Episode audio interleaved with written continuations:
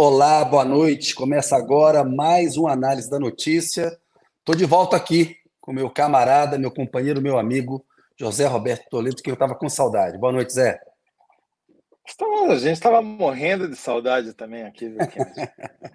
Se bem que saudade, o Thales é. tem algumas vantagens, né? Mas tudo bem. Bom, várias, várias vantagens. Mestre Mestre Thales é craque, pô. O Mestre Thales é craque. Mas, Ô Zé, Kennedy, você diga. fez falta, que vocês, é, o público já estava pedindo a sua, perguntando cadê o Kennedy, sumiu o Kennedy e tal. Mas tudo bem, a gente Temos que perdeu. inventar uma análise com os três, pô. Tem que dar um jeito de mudar esse programa aí uma hora aí. Ou fazer uma fazer um trisal. Fazer um, um trisal. aqui. É isso, exatamente. Ô Zé, seguinte, dia importante, né? É, impasse na ONU de novo, mais uma resolução vetada pelos. Os membros permanentes lá estão se sabotando e tem um movimento aí do, do grupo dos que não são permanentes para tentar encontrar uma saída.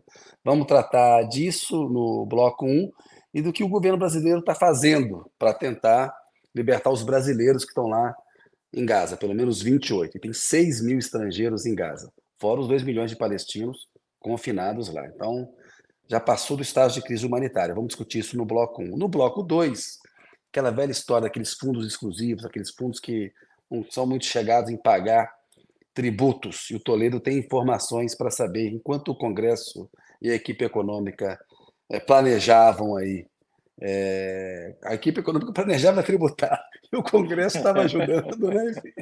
Ali não teve muito acordo, não. O Zé vai explicar isso aí no bloco 2. No bloco 3, a gente vai receber de novo o Renato Sérgio de Lima, que é diretor-presidente do Fórum Brasileiro de Segurança Pública, para falar da violência no Rio de Janeiro, de mais um ataque a uma escola em São Paulo, ver o que há em comum, por que há essa insegurança toda. Ô Zé, quando a gente vamos convidou, lá. Quando a gente convidou o, o Renato, né, Kennedy, a, tinha acabado de acontecer aquele ataque trágico à Isso. escola em São Paulo, em Sapopemba, né? E esse por si só já era um, um tema para a gente fazer o meia hora de entrevista Sim. com ele. Só que no meio Sim. do caminho aconteceu, aconteceram uns ataques milicianos no Rio e a gente Isso. precisou ampliar o, o, o hum. escopo do bloco. É. E há uma conexão, né? Não vamos discutir com ele. É, é exato, exato. E é sempre bom, ele, ele sempre tem muitos dados, enfim. O pessoal do análise aqui está é, tá acostumado. Ô Zé, eu vou passar a bola para você agora no 1, um, tá depois eu retomo ali no 2. Com você, meu querido. Então, Kennedy, vamos falar sobre a guerra.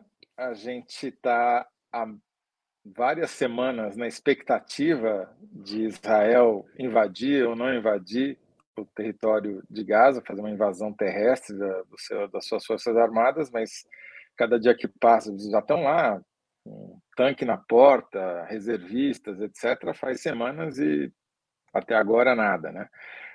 A gente pode até discutir um pouquinho sobre o porquê desse atraso, desse adiamento, mas o fato é que enquanto isso não acontece, como você já adiantou no começo, na escalada, a crise humanitária vai se agravando, porque Israel permanece fechando a fronteira, né? não, não tem acesso, a população que está lá dentro não tem acesso à água, tem acesso a pouquíssimos alimentos, enfim, e o que passou, o que entrou de caminhão para ajuda humanitária é obviamente muito insuficiente, né?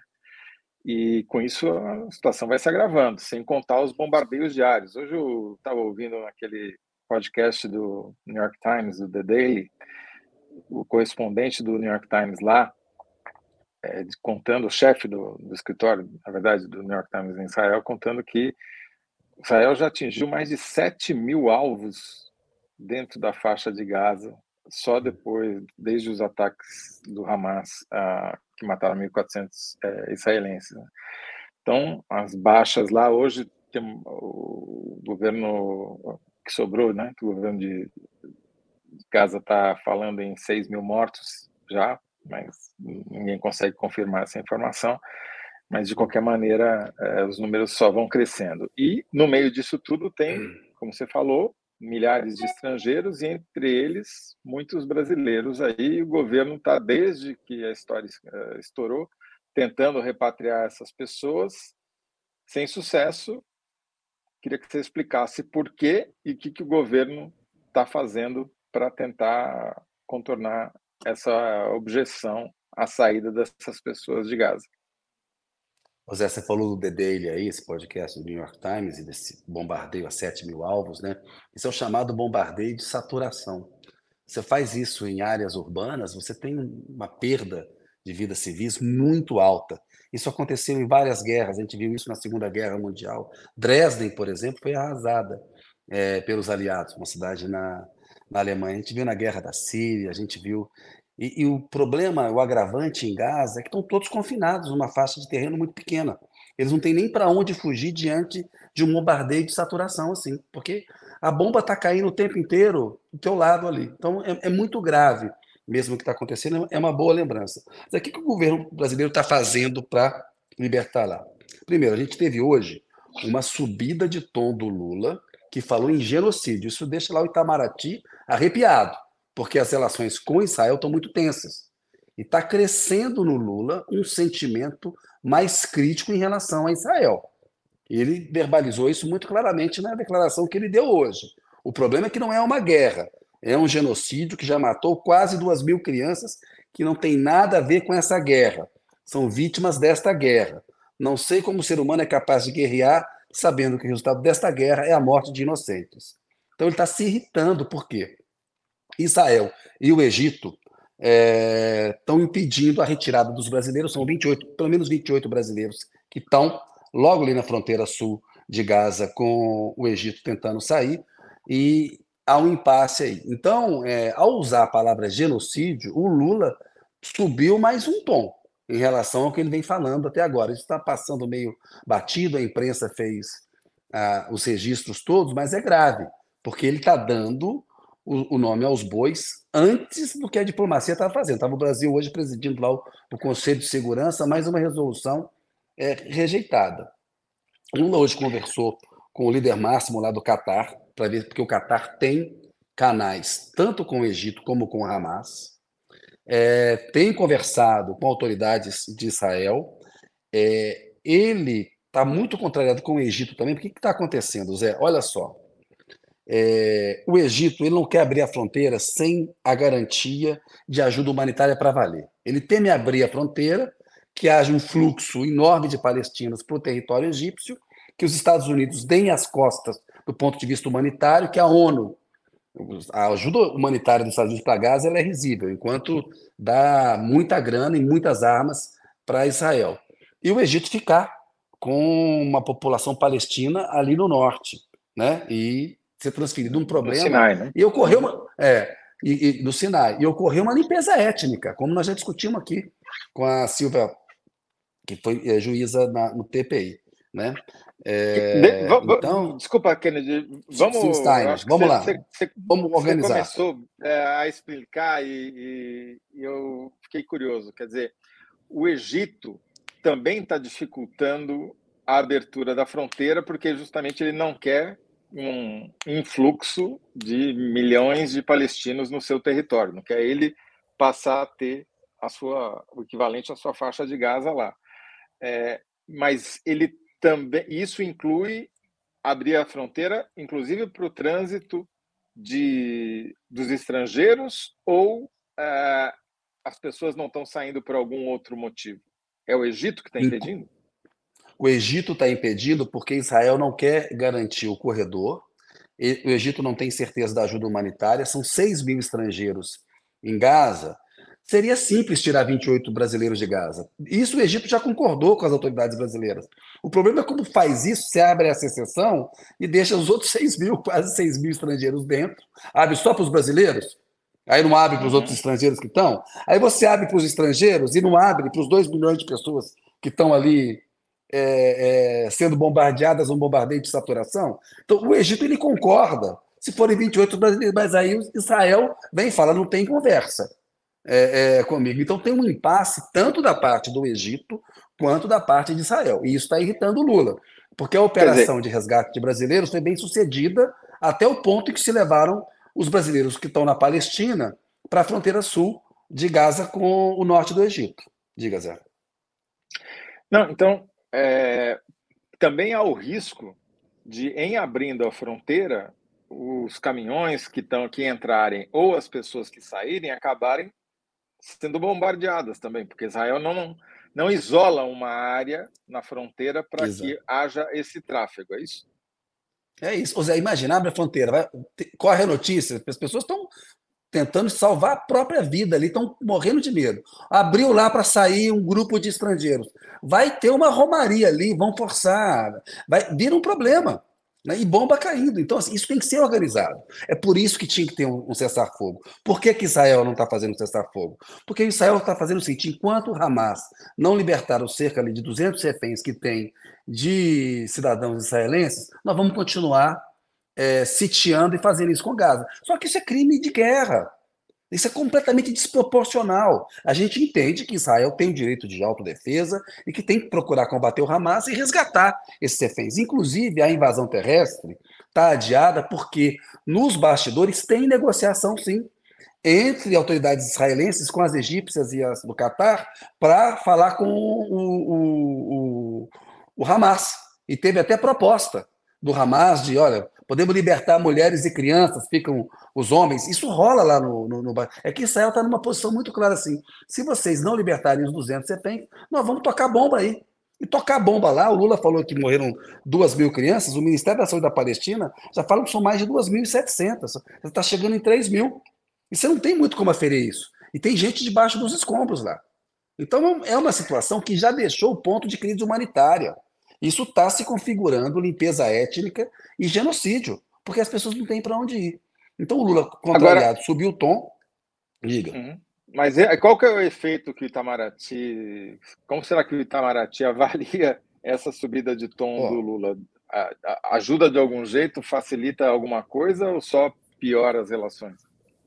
Primeiro que o Itamaraty não controla isso, né? Ali o Lula fala o que ele quer mesmo, assim. Claro, ele é assessorado pelo Celso Amorim, e, e, pelo, e pelo Mauro Vieira, mas ele, enfim, ele está vendo a morte das crianças e, é, e ele está dando o tom político.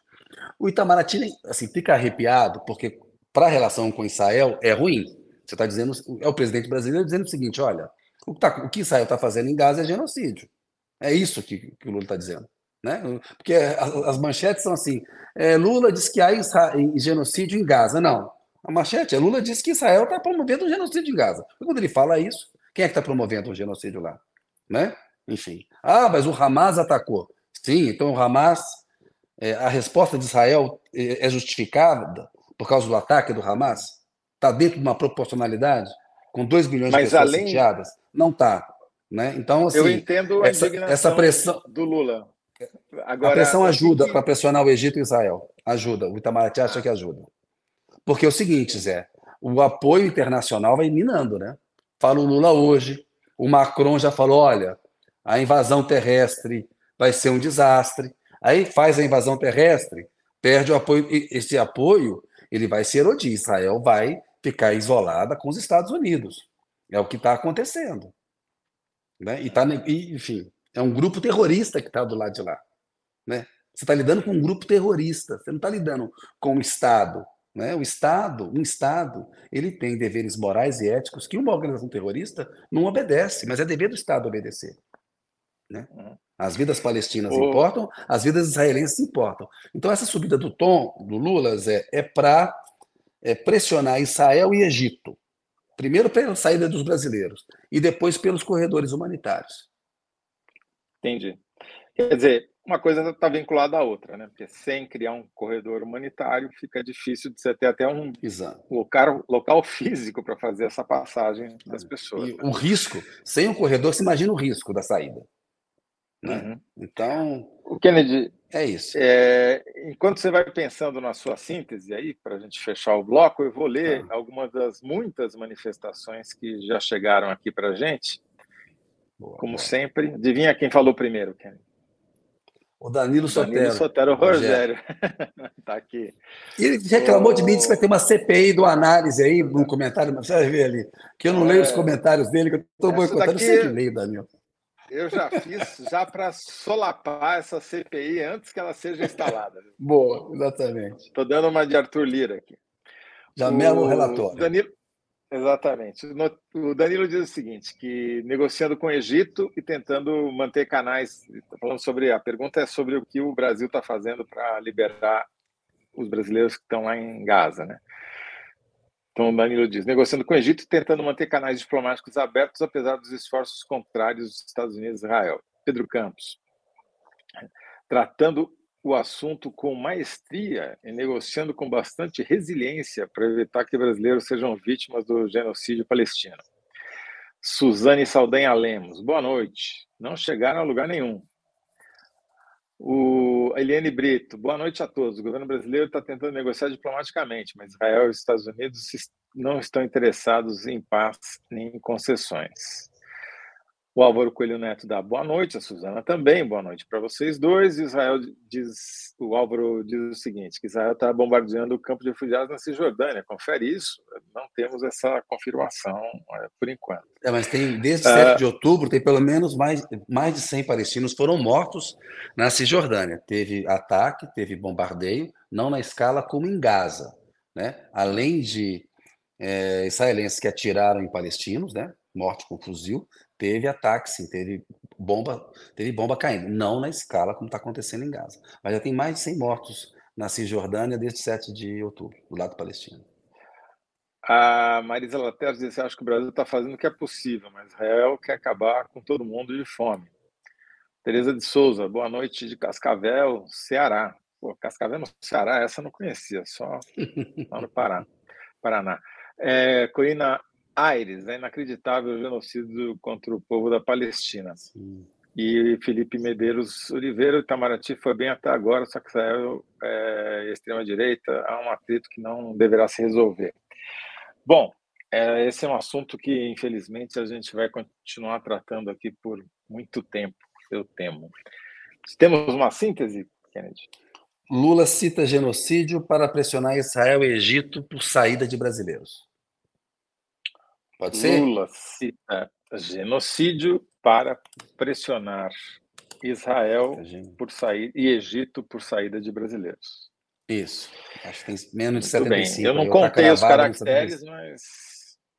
Não Imagina, vai. Vamos fazer de conta que dá. Muito bom. Te devolvo a bola agora, Kennedy. Ô Zé, vamos lá para o bloco 2 aí. Ah, só para encerrar esse assunto aí, o Brasil preside o Conselho de Segurança até o dia 31. Depois passa a presidência para a China, que é membro permanente do Conselho de Segurança. Só completando aí. Então o Brasil vai. O Brasil não foi mal na presidência do Conselho, tá, tentou conduzir as coisas, teve até um texto razoável, que conseguiu bastante apoio, mas foi é, rejeitado por causa do veto dos Estados Unidos, aqueles 12 votos lá. Então, a partir uhum. do dia 1 é a China que vai presidir o Conselho de Segurança. Toledo, mudando de assunto, vamos falar agora daqueles fundos milionários exclusivos, que seria bom você lembrar a nossa audiência do que se trata, isso, porque Sim. é o seguinte, o Fernando Haddad, ministro da Fazenda, quer, né, ele precisa ter uma meta de déficit zero para o ano que vem, 2024, que a gente sabe que vai ser muito difícil de ser atingida, todo mundo entende, mas ele manteve para tentar perseguir o objetivo e tal. Entretanto, tem que escolher quem vai pagar essa conta. Né, os muito ricos no Brasil e no mundo pagam pouco imposto ou quase não pagam imposto nenhum. Então, Zé, a pergunta que é feita para você, porque esse pessoal tem um lobby bem forte ali no Congresso Nacional, o que aconteceu com os fundos milionários exclusivos enquanto o Congresso enrolava para aprovar a taxação sobre eles? Olha lá, Zé, deu aquele, Olha, deu aquele tempinho ali. Muito obrigado. É, houve uma incrível coincidência, Kennedy, uma coisa assim jamais vista. Entre. O governo mandou, dia 31 de agosto, uma medida provisória para o Congresso, prevendo a taxação desses chamados fundos exclusivos. Você sabe que você já teve fundo exclusivo, Kennedy? Eu não tenho caixa para isso, não. Você talvez tenha, eu é. não. É. Kennedy, nem, nem na décima geração do Toledo é, a gente conseguiria fazer um fundo exclusivo. Sabe por quê? Porque um fundo desse, para você valer a pena você ter um desses e para as instituições gestoras e os administradores abrirem um fundo desse para você, você precisa ter investido ali pelo menos uns 30 milhões de reais por baixo. É tá? É. tá meio complicado. Então, não é um fundo, Kennedy, para eu, para você, imagino que para a maioria das pessoas que estão nos assistindo. 99%. É, tem uma conta. 99,9%. Diga. É, tem uma conta que o pessoas lá do Ministério da Fazenda fizeram que explicam muito bem o significado disso daqui, quem que está sendo alvo dessa proposta de taxação. São 12 mil cotistas que ou têm fundo exclusivo, ou seja, fundo de um cotista só, só tem uma pessoa com dinheiro naquele fundo, ou tem fundos offshore, né? fundos fora do país, é, constituídos no exterior. São duas medidas que o governo diferentes que o governo propôs quase que simultaneamente, uma para taxar esses fundos offshore e outra para taxar esses fundos exclusivos. Agora, sabe quanto o patrimônio estimado desses 12 mil cotistas? Só o que está aplicado nos fundos, tá? Não é o patrimônio total deles, é só o que eles colocaram nesses fundos. Meio trilhão de reais, 450 bilhões de reais, só para você ter uma ideia do que, que nós é. estamos falando, com 12 mil cotistas. Então, isso é uma, mostra um pouco quem que é o alvo desses programas, desses dois projetos que o governo mandou. Pois é, o projeto eh, foi encaminhado no dia 31 de agosto e logo começou uma enrolação. Primeiro, falou, não, não, não, isso daqui não dá por medida provisória, melhor o governo mandar isso daqui por projeto de lei e tal, daí transformaram num projeto de lei. Aí, tá bom, vamos votar o projeto de lei. Ah, o Arthur Vila falou, não, eu vou, vou, vou ali na Índia, já volto vocês ficam aí com esse projeto de lei, vocês aprovam. Tá? Só que daí os líderes não aprovaram. Daí, ah, eu queria aprovar, mas os líderes não deixaram aprovar. Tal. O que, que aconteceu? Só em setembro, não estou falando de outubro, tá? Só em setembro, que foi justamente esse perdido, esse, esse, perdido Exatamente. que o Arthur Lira deu, né? E chegou chegando, já sabia. tomando a caixa agora. É, deu um perdido e já chegou chegando. Nesse, apenas nesse mês foram criados 161 fundos exclusivos. Daí você vai falar, pô, mas não parece ser tanto assim. Num mês normal, ou seja, na média mensal de um ano antes, ou seja, entre agosto de 2022 e agosto de 2023, eram, foram criados 66 fundos por mês. Ou seja, nesse mês de setembro, onde quando o Congresso enrolou para votar esse projeto de taxação, Curiosamente, aumentou em quase três vezes a constituição desses fundos. Eu fui conversar com quem entende no mercado, gente no governo também, e eles falaram: não dá para a gente concluir automaticamente que uma coisa tenha causado a outra, apesar da coincidência. Porque eles dizem que, nesse meio tempo, também houve uma resolução da CVM, Comissão de Valores Imobiliários, que muda um pouco a governança dos desses fundos e outras medidas da Ambima, que é uma associação do setor dos gestores e administradores desses fundos, enfim, pode que poderia haver razões burocráticas que explicariam por que, que houve uma corrida para constituir esses fundos até o final de setembro, porque havia um prazo burocrático para que essas mudanças, antes que essas mudanças entrassem em efeito, você teria até o final de setembro para constituir os fundos.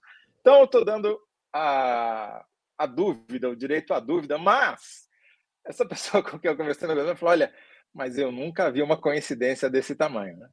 É, porque tem uma, tem uma coisa que é a seguinte: a, o que o governo está propondo é uma taxação desses fundos, porque é inacreditável, Kennedy, mas se você tem um fundo desses exclusivo, você só vai pagar imposto se e quando você transferir o dinheiro do fundo para a pessoa física.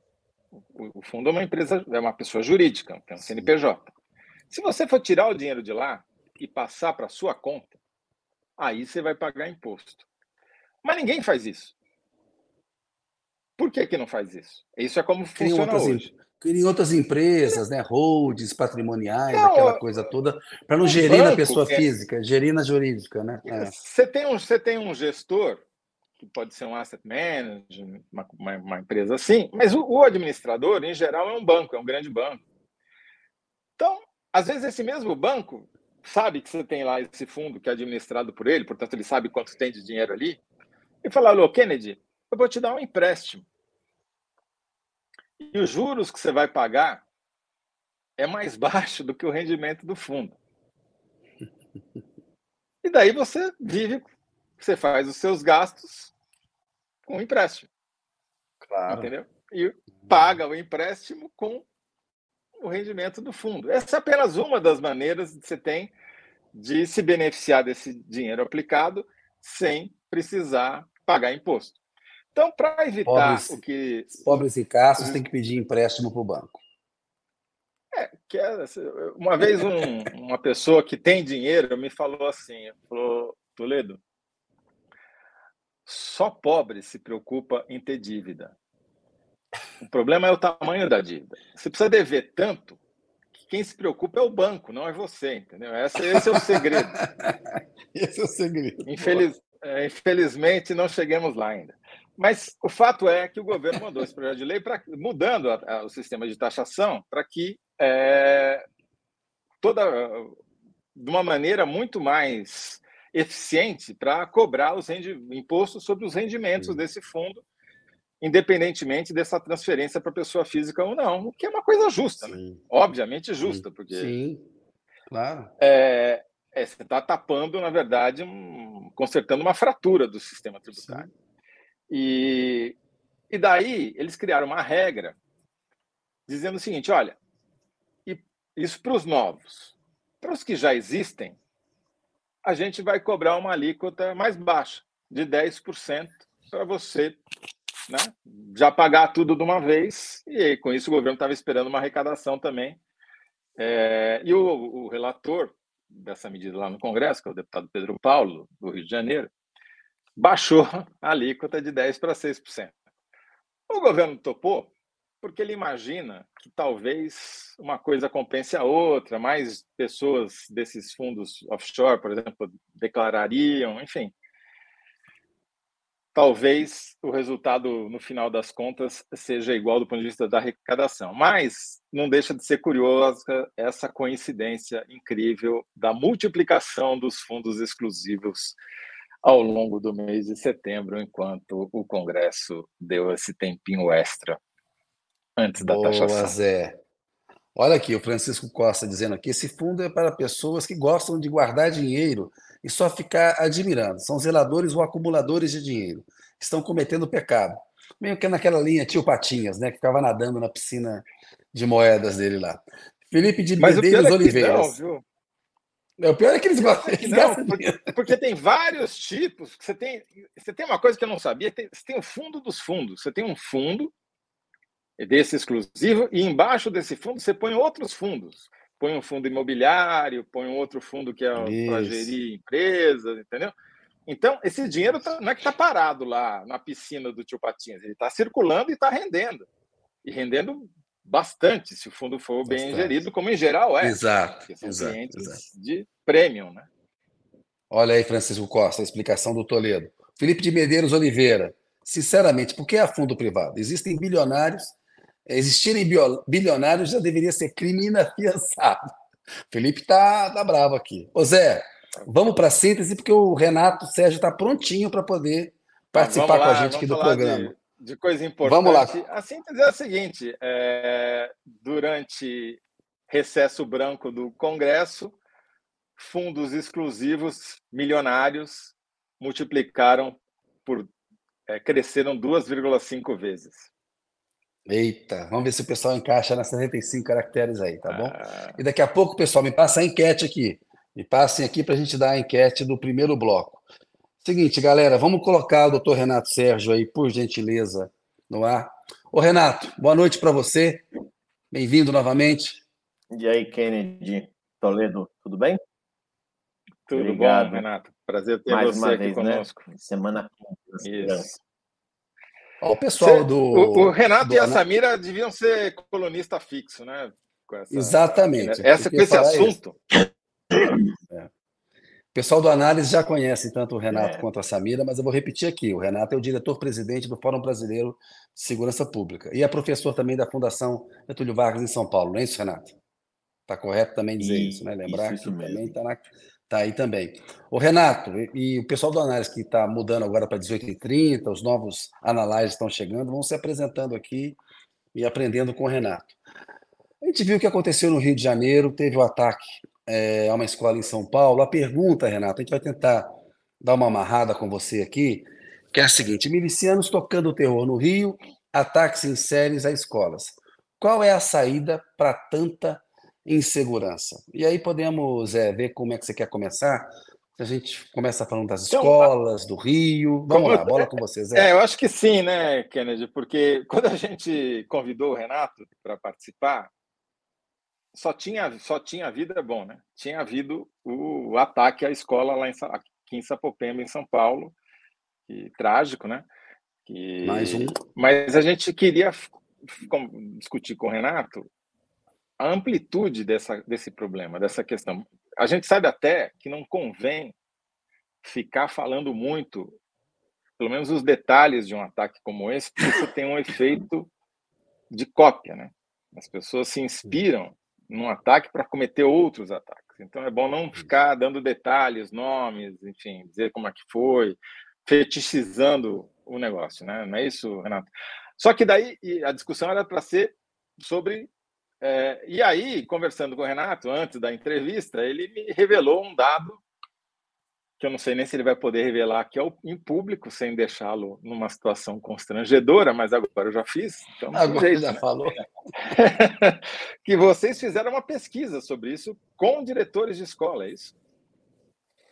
Então, Toledo, é, Kennedy, eu acho que são duas questões que a gente precisa pensar, né? Sim, nós, a, a pedido do MEC, a pedido junto com o INEP, a gente está concluindo um estudo para tentar mensurar uma, o tamanho do problema, né? Porque a gente tem, é, ao longo do último ano, discutido muito em cima de se são 20, são 30, são 40 casos, de qualquer maneira, já seriam muitos, né? Porque né? É, são Sim. casos extremamente graves. Mas, infelizmente, qual era a grande questão? Né? Com, com, fazendo uma amostra estatística, com todos os cuidados, como é que a gente consegue é, mensurar o tamanho do problema? Primeira, primeira etapa, até respondendo ao Kennedy, de como resolver um problema, é a gente saber que tamanho esse problema tem. Né? Na segurança pública, a gente tem um certo negacionismo em vários lugares do país que muitas vezes não querem reconhecer dados. Ah, o dado não é o meu, não fui eu que produzi, então eu não reconheço. Mas não é verdade em todas as áreas, né? em todas as questões. A educação já avançou muito no uso de evidências. E o Ministério provocou a gente para dizer, mas qual é o tamanho? É, a gente está concluindo um pouco, tá tentando estimar isso, mas ó, ontem ainda o Ministério da Justiça e Segurança Pública divulgou uma informação que está muito coincidente com a nossa informação, que é mais ou menos 3 mil é, casos sendo investigados desde abril, no caso do Ministério da Justiça, e o nosso dado vai um pouco nessa mesma proporção. A gente ainda está fazendo, porque tem uma amostra estatística, estamos fazendo correções, mas, ou seja, não são 20, 30 casos, mas a gente está falando de milhares de tentativas que têm a ver um pouco com a radicalização, com a forma 30 como... mil em sete meses, é isso? 3, 3 mil em sete meses. Dá 3 é, mil, é 3, desculpa, 3, 3 mil, em sete meses. Esse é o dado no oficial do... divulgado ontem pelo Ministério mil. da Justiça. Isso, esse da Justiça, tá. É, e o nosso, a gente estava com muito cuidado, porque será que a gente errou? Será que as pessoas estão reconhecendo o que é o fenômeno da violência extrema, que não tem a ver com o tráfico de drogas, não tem a ver com a violência doméstica? E, para nossa surpresa, quando a gente viu o dado ontem, ontem mesmo, né? A gente falou, não, mas está mais ou menos na mesma proporção. Então, a gente está finalizando a análise, porque a gente está falando de é, milhares de casos todos os dias que as escolas estão convivendo com maior ou menor grau de gravidade, mas onde a violência está presente. A ameaça ao recurso da violência está presente. Então, e vai. São 3 mil exatamente o que, Renato? Desculpa te interromper, mas só para a gente Ataque, entender. É, são... Ameaças, ameaças ou uh, tentativas de situações de violência extrema, ou seja, eu vou te esfaquear, eu vou te matar, eu vou te dar um tiro, que como você disse, não é melhor a gente não dar detalhes, mas as pessoas, ou seja, essa linguagem que agora tudo vai ser resolvido com a violência extrema, faz parte do cotidiano das escolas. É, isso é muito grave quando a gente pensa política pública, porque você vai minando o ambiente de troca, um ambiente de onde a educação deveria ser tudo menos isso, né? Então, e você vai é, dificultando o trabalho de prevenção, dificultando o trabalho de enfrentamento. E aí você, o, o que a gente tem percebido, eu acho que essa é uma discussão importante, é quando a gente pega os modelos dos Estados Unidos, vamos fazer raio-x, pórticos de raio-x para cuidar das escolas, vamos fazer rondas escolares, vamos fazer é, cercas, vamos fazer é, é, catracas. O que os nossos dados começam a mostrar, ainda não são definitivos, é que isso tudo não funciona. A violência está dentro da escola, ela é fruto de relações que têm a ver com as pessoas que frequentam a escola, ou seja, não é um criminoso, um mascarado que vai entrar e vai colocar os alunos em risco. Muitas vezes são os próprios integrantes da comunidade escolar que, por uma série de fatores, não estão conseguindo lidar com os conflitos e, é, num ambiente extremamente armado que o país tem, o país passou a ter um número grande de armas, num ambiente onde a relação de confiança com as instituições públicas, inclusive com as polícias, não é tão alta, ah, num ambiente de polarização político-ideológica, num ambiente onde tudo isso, o que, que a pesquisa está mostrando, que é o que eu posso falar agora porque não está pronto, é que a gente tem aqui um problema, que não é um problema só da educação, é um problema que junta a dimensão da segurança, a dimensão da educação, a dimensão da assistência social, a dimensão do sistema de justiça socioeducativo, e aí a gente tem o mesmo problema do Rio de Janeiro, já conectando com a pergunta do Kennedy. Desculpa, antes da gente mudar de assunto, é, só para a gente ver se eu entendi corretamente. Quer dizer, é um dado preliminar, ainda está sendo burilado, mas, grosso modo, o, o que você está dizendo é que todo dia uma escola no Brasil recebe escolas no Brasil recebem oito ameaças de violência extrema, todo dia. Porque dá 3 mil dividido por 365, dá mais ou menos oito. É, é mais ou menos. É isso que está dizendo. Quer dizer, esse é o tamanho do, do pepino, não é? é um, não é mais, porque o dado é de abril agora que foi pesquisado. Não, não, o nosso dado é de 12 meses. É de 12 meses. É. O que é tá de, de abril para cá são os registros do Ministério da Justiça que tá esses são divulgados. Mas é um pouco isso, ou seja, a violência faz parte do cotidiano. E a pergunta que precisa ser respondida, e é isso, por isso que eu estou tomando todo esse cuidado linguístico, que a gente está validando o dado, é o que está sendo a violência do diretor de escola lá de Roraima com a violência que está sendo relatada pelo diretor de Roraima com o relato daqui de São Paulo. Porque na checagem da pesquisa, e quando a gente faz pesquisa, uma etapa fundamental é a checagem para saber se as coisas não estão erradas, a gente não, não, não pode produzir o dado e falar, nossa, está aqui. Muitas vezes as pessoas compreendem eh, o, o, enunciado da pergunta de forma diferente. Então a gente foi fazer checagem, e é nesse momento que a gente está.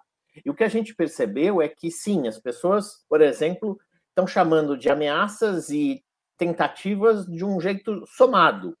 Agora, não é a violência urbana geral é um problema que existe é, para escola. Então, sim, a gente está falando aí por volta de oito.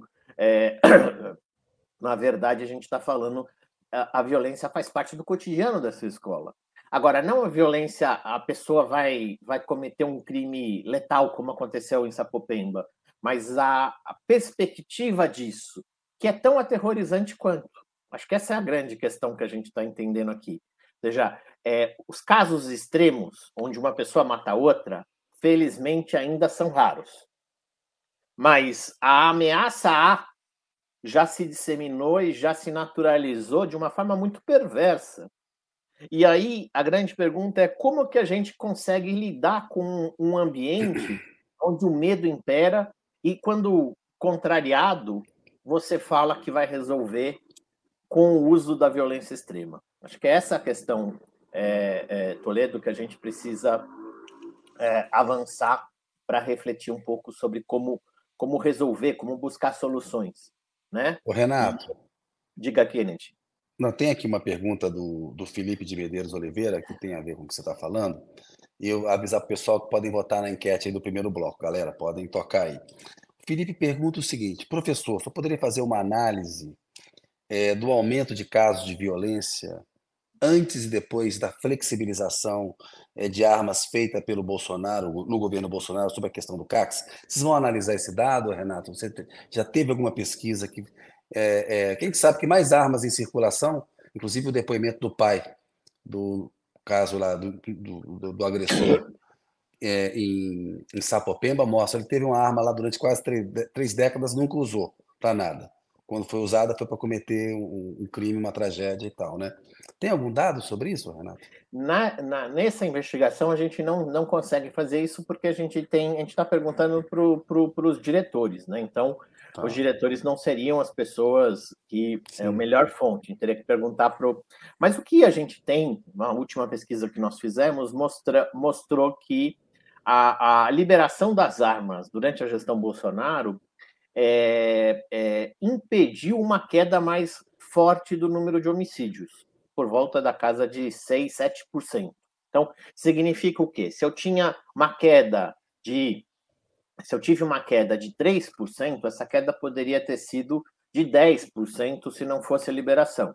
Tá? Ah, mas é continua a queda. Ah, isso é, é, é, é mágica dos dados? Não, isso é estatística. Né? A estatística vai ser testada e a gente conseguiu perceber que se eu tenho um movimento que vinha de queda de homicídios e de repente eu coloquei um fenômeno novo, Felizmente, o, esse fenômeno con, conseguiu continuar caindo, mas num ritmo muito menor, né? Como um ritmo muito menor. É igual a inflação. O efeito foi negativo. O efeito, foi, efeito negativo. foi, negativo. É, exatamente. Igual a inflação. Eu estou conseguindo derrubar a inflação, mas aumenta o tomate. Então a inflação vai cair menos. É a mesma coisa. É, porque está é, efeito sazonal. E aí Só pra... tem. Desculpa, Renato, mas é... não, obviamente eu concordo com vocês, só para dar um elemento, tem um exemplo que acabou de acontecer. Né? Você tem metralhadoras ponto .50 e fuzis de guerra que foram roubados do arsenal do exército em São Paulo e que foram parar na mão do crime organizado. De que serve você ter um revólver 38 na sua casa contra uma metralhadora capaz de fazer furo no tijolo e derrubar helicóptero? Pois é. E, na verdade, 14 metralhadoras, né? Não foi uma. Então, é. essa é uma outra história. Então, o que a pesquisa está sugerindo, e a gente vai divulgá-la muito em breve, é que a violência faz parte do cotidiano e justo de um momento onde seria o momento de criar laços comunitários, de você é, é, desenvolver valores de cidadania, que é a escola a escola é um dos principais fatores de proteção que a gente tem em relação à violência no mundo, em todos os estudos. E aí a gente tem um problema sério que uh, uh, está muito ligado a essa articulação setorial. O, o, tanto o Kennedy como o Toledo já falaram muito de como a gente tem que integrar a política pública, mas falar isso é fácil. E como é que eu integro, então, portanto, saúde, assistência social, segurança e educação? Porque são sistemas muito grandes, são quase 130, 140 mil escolas, são 700 mil policiais, são mais uma quantidade que eu não sei de cabeça de profissionais da saúde. Como é que eu faço todos pensarem o problema a partir de denominadores comuns? Então, foi nessa ideia de que a pesquisa ajuda a pensar e refletir para tentar pautar isso. E é o problema Aí já posso ir, Toledo, para o problema para. Por Rio favor. Por favor. é, enfim. Que é o problema. É, é uma tragédia. Estou fazendo o papel de Bedel aqui, é isso que ele está sugerindo, viu, Kennedy? é, o processo, você viu que é um processo pedagógico. Em vez de ir direto, agora eu pedi autorização. É, Toledo. Tá... Você está vendo, Toledo, a sua imagem como é que tá, cara. Tá feia, viu? Tá feia. Mas aqui tem uma coisa importante, que é exatamente como a gente, uh, usando até uma, uma comparação uh, infeliz, mas impertinente, a gente atira para tudo quanto é lado e não acerta nada Aliás, a gente acerta, em geral, corpos de jovens negros das periferias. Mas aí, o que, que é a questão? Dá um exemplo que aconteceu agora há pouco. Eu nem tinha conversado com o Kennedy com o Toledo. O Senado, a Comissão de Constituição e Justiça do Senado, acabou de aprovar a toque assim relâmpago, votação simbólica, a, o projeto de lei que cria as leis orgânicas das polícias militares, a lei orgânica da Polícia Militar e do Corpo de Bombeiro é, que estava numa articulação que governo e oposição se uniram para aprovar a lei. Esse, nesse projeto tem dois parágrafos, tem dois artigos lá que tem tudo a ver com o Rio de Janeiro, que é o primeiro abre brecha para o que acontece no Rio acontecer no país inteiro, que é acabar com as secretarias de segurança. Polícia Militar ter uma relação direta com o governador sem passar por um secretário de segurança. E tem um outro artigo lá que diz que a ex-capital do país, portanto o Rio, e os ex-territórios, Rondônia, Roraima, Amapá e Acre, teriam seus salários das polícias militares e dos corpos de bombeiros fixados em lei federal. Ué, por quê? Porque depois eles vão querer usar o fundo constitucional, que é o dinheiro que paga o salário da Polícia do Distrito Federal, para pagar os salários dos, dos, dos policiais militares do Rio de Janeiro. Isso foi aprovado. Passou na Comissão de Constituição e Justiça do Senado, tinha passado na Câmara dos Deputados, vai agora para sanção presidencial. Na mesma semana, que o mundo disse que o que o Cláudio Castro fez, na verdade o Witzel tinha feito, de acabar com a Secretaria de Segurança, foi um dos maiores erros da gestão da segurança pública no Brasil, do Rio de Janeiro. Hoje, a grande saída, com apoio do Ministério da Justiça e Segurança Pública, dizendo que era importante prestigiar as forças as policiais, que não podia melindrar os polici... o, o, o, senador Fabiano Cotarato, porque tinha um acordo de aprovar da Polícia Civil, que foi aprovada ontem, o governo apoia a aprovação de uma lei que vai dificultar o trabalho de gestão do que aconteceu no Rio de combate às milícias. O Renato. É nível Kennedy e Toledo que a gente está. Cada um atira para um lado, e aí o governo quer assumir função de polícia, quando não é o caso, e abre mão de fazer a governança, a reorganização de um sistema que, por exemplo, poderia dar mais é, eficiência. Vou dar um outro exemplo aí para passar a bola. A gente tem lá, ah, vamos usar as Forças Armadas, porque elas têm muita gente, vamos ah, pôr a Marinha para patrulhar a Baía de Guanabara. Provavelmente os milicianos e os traficantes vão rir dos barcos da Marinha. Porque a quantidade de barcos, de jet skis, de botes, de pessoas que passam na Baía de Guanabara é muito grande. Quem que o barco vai parar? Ou vai ser só ali para passear e gastar combustível da Marinha? Ô, vai trocar inteligência? Vai, vai porque muitas vezes a inteligência está comprometida, mas diga lá. Renato, o Lula nessa semana falou lá no, na conversa com o presidente, né, que está estudando de novo aquela ideia de criar o Ministério da Segurança Pública. Se isso acontecer, até um sinal de que o Dino, Flávio Dino, deverá ser ministro do Supremo, que o Dino é contra a criação desse ministério, deixou isso claro na formação de governo, que topava só se ficasse tudo no âmbito da justiça. Eu acho o Flávio Dino uma figura política muito respeitável, gosto é, dele como, como político, pela carreira dele e tal. Para me parece, eu tenho ouvido muitas críticas de especialistas em segurança pública de que o Flávio Dino e o Ricardo Capelli eles estão escorregando, e estão com uma visão é um tanto atrasada e conservadora e algo arrogante também em relação aos especialistas. Eu queria uma avaliação sua, o, o Renato, que é especialista, especialista sobre, é, sobre o. É... Caiu a, o áudio do, do Kennedy. Muito suspeita essa queda do Kennedy aqui. Você viu?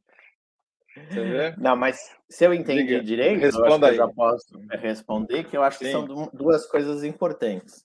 É, a saída, enfim, eu e o Fórum Brasileiro de Segurança Pública sempre defendemos a criação de um Ministério de Segurança Pública para fazer algo que é. Porque segurança é igual saneamento básico. Tem que ser feito, nem sempre aparece, porque você tem que mexer em muita obra que é subterrânea, é mexer em legislação, mas não precisa mudar a Constituição. Então, você precisa ter alguém dedicado, muitas vezes fora do radar, baixa visibilidade, fazendo construções com o poder legislativo, com os governadores. É uma articulação. Porém, agora a criação, não sei se é a solução no meio de mais uma crise. Né? Esse sempre é o problema. Às vezes a, o, a emenda sai muito pior do que. Uh, e aí joga por terra uma, uma boa ideia. O Flávio Dino ele tem uma característica que é um, ele é extremamente, eu acho que ele foi fundamental para o governo Lula, ele é fundamental para o governo Lula, porque ele se colocou como o grande anteparo é, do enfrentamento da radicalização ideológica do bolsonarismo e da, é, da, da, da, defesa das instituições democráticas. Então, assim, o Flávio Dino tem, como disse o Kennedy, uma trajetória que merece todo o respeito por ser uma das pessoas responsáveis pela pela, pela garantia da democracia.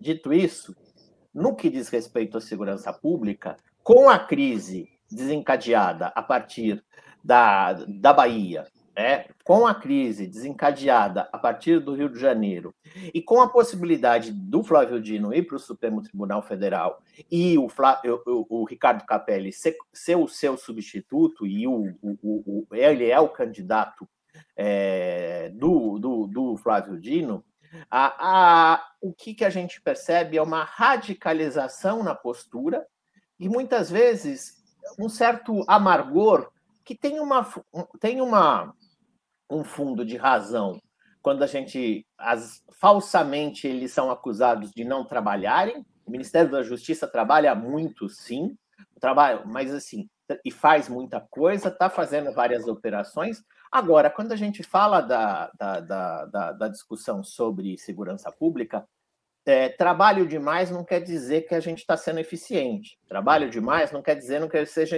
é, efetivo, mudando a vida da população.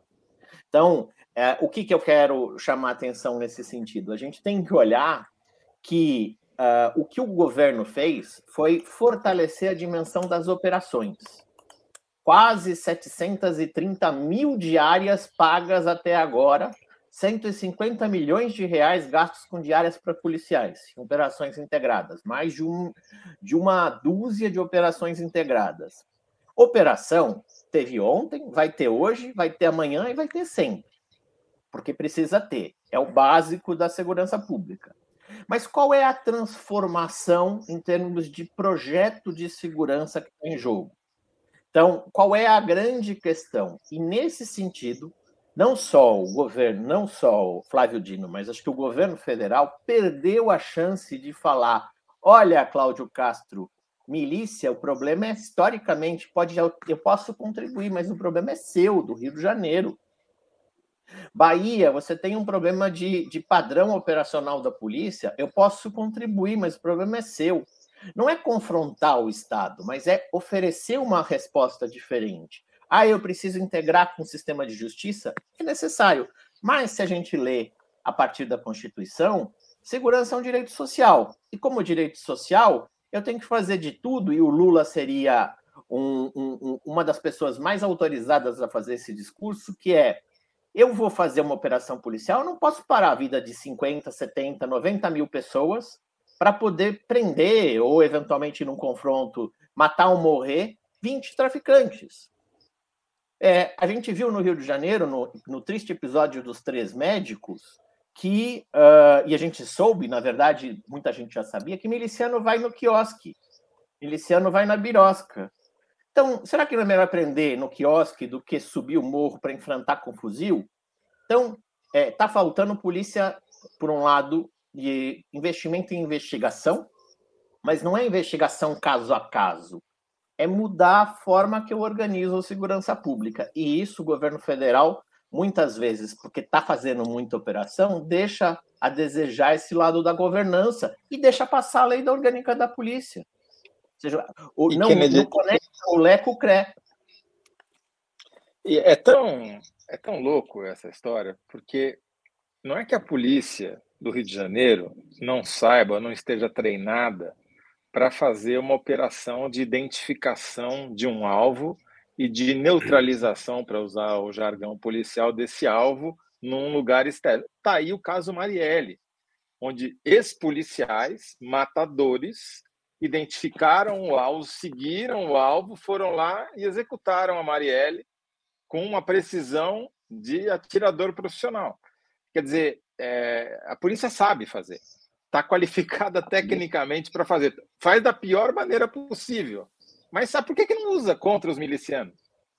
Porque a polícia brasileira é uma das mais eficazes. O que, que é eficaz? Cumpre aquilo que se propõe. Então, do mundo, e tem tecnologia para isso. São bem preparados. O problema é que quando a gente fala de eficiência, que é fazer na melhor relação custo-benefício, não é só financeiro. É em relação ao ordenamento jurídico, é o fato de não deixar as pessoas no meio do tiroteio. Quando você pensar na questão do, do, dos direitos sociais, do ir e vir, da liberdade, a gente deixa a desejar, porque a gente fala muito pouco de processos de supervisão e controle. Quem mandou o policial ir lá em determinado morro subir para confrontar? Qual foi o processo decisório? Né? O que estava por trás disso?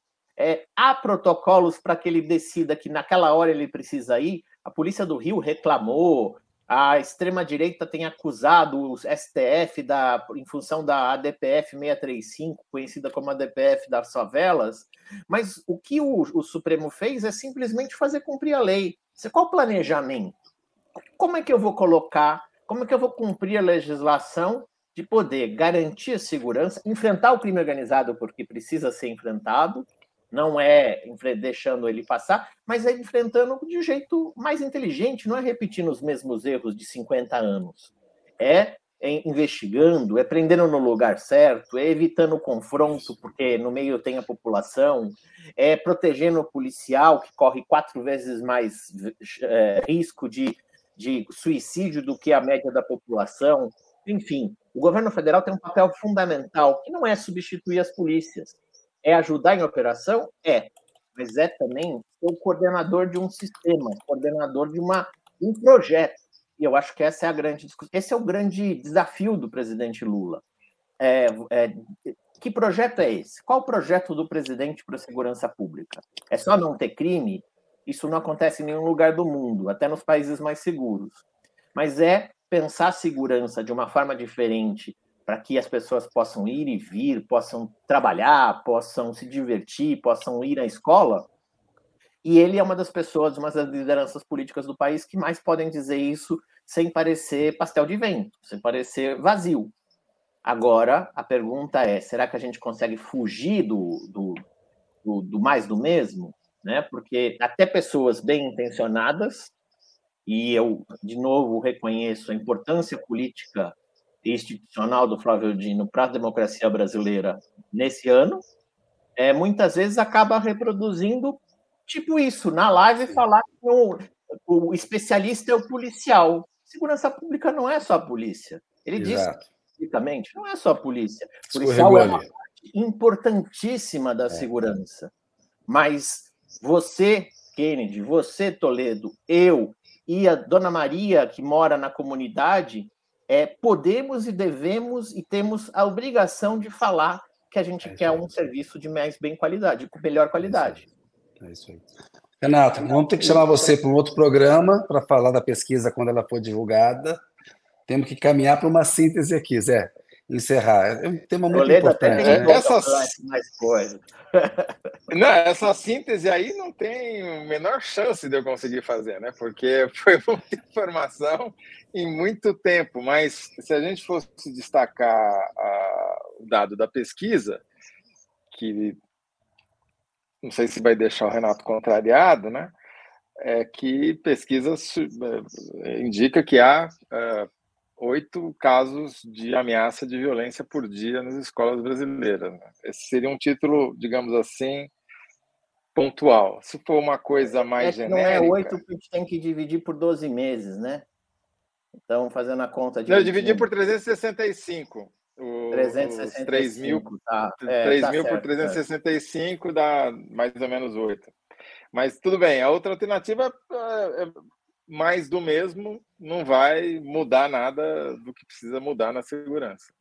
É cada vez mais a violência faz parte do cotidiano, inclusive das escolas, e mais do mesmo continua sendo a resposta e que só isso só enfraquece o poder público. Enfim, nas quantidades que você tem aí para escrever, 70 caracteres. É, essa daí deu uns 175 caracteres. Né? Vamos ver se a gente consegue. É poder de síntese aí, Renato. Obrigado, obrigado mais uma vez. Pessoal. E reitero Renato, o convite do Kennedy. A, a pesquisa estando pronta, você volta. Tá, acho que em breve a gente volta a conversar e aí eu apresento com cada detalhe, cada dado, porque é, assim que a gente terminar a checagem, as informações são impactantes. Boa. Vamos, vamos falar. Obrigado. Um abraço. Obrigado, Renato. Abração para você, velho. Obrigado mais uma vez. Toledo, lá pela enquete, quem respondeu melhor? Kennedy, 58%, público, 41%. Bloco 1. O que o Brasil está fazendo para libertar brasileiros em Gaza? Lula cita genocídio para pressionar Israel e Egito por saída de brasileiros.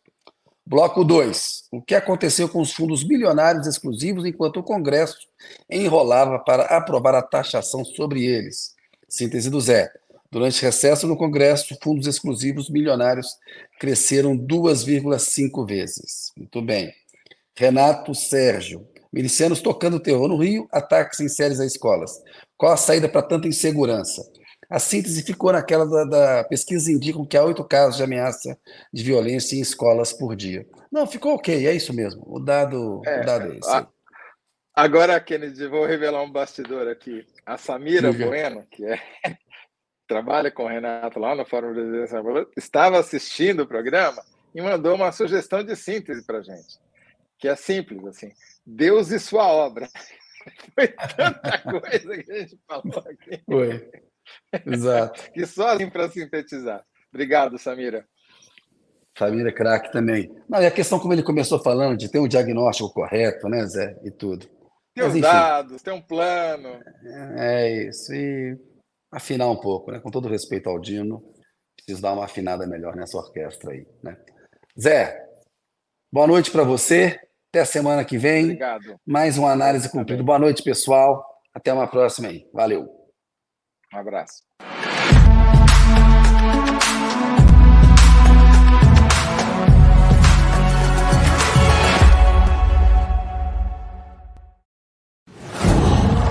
Qual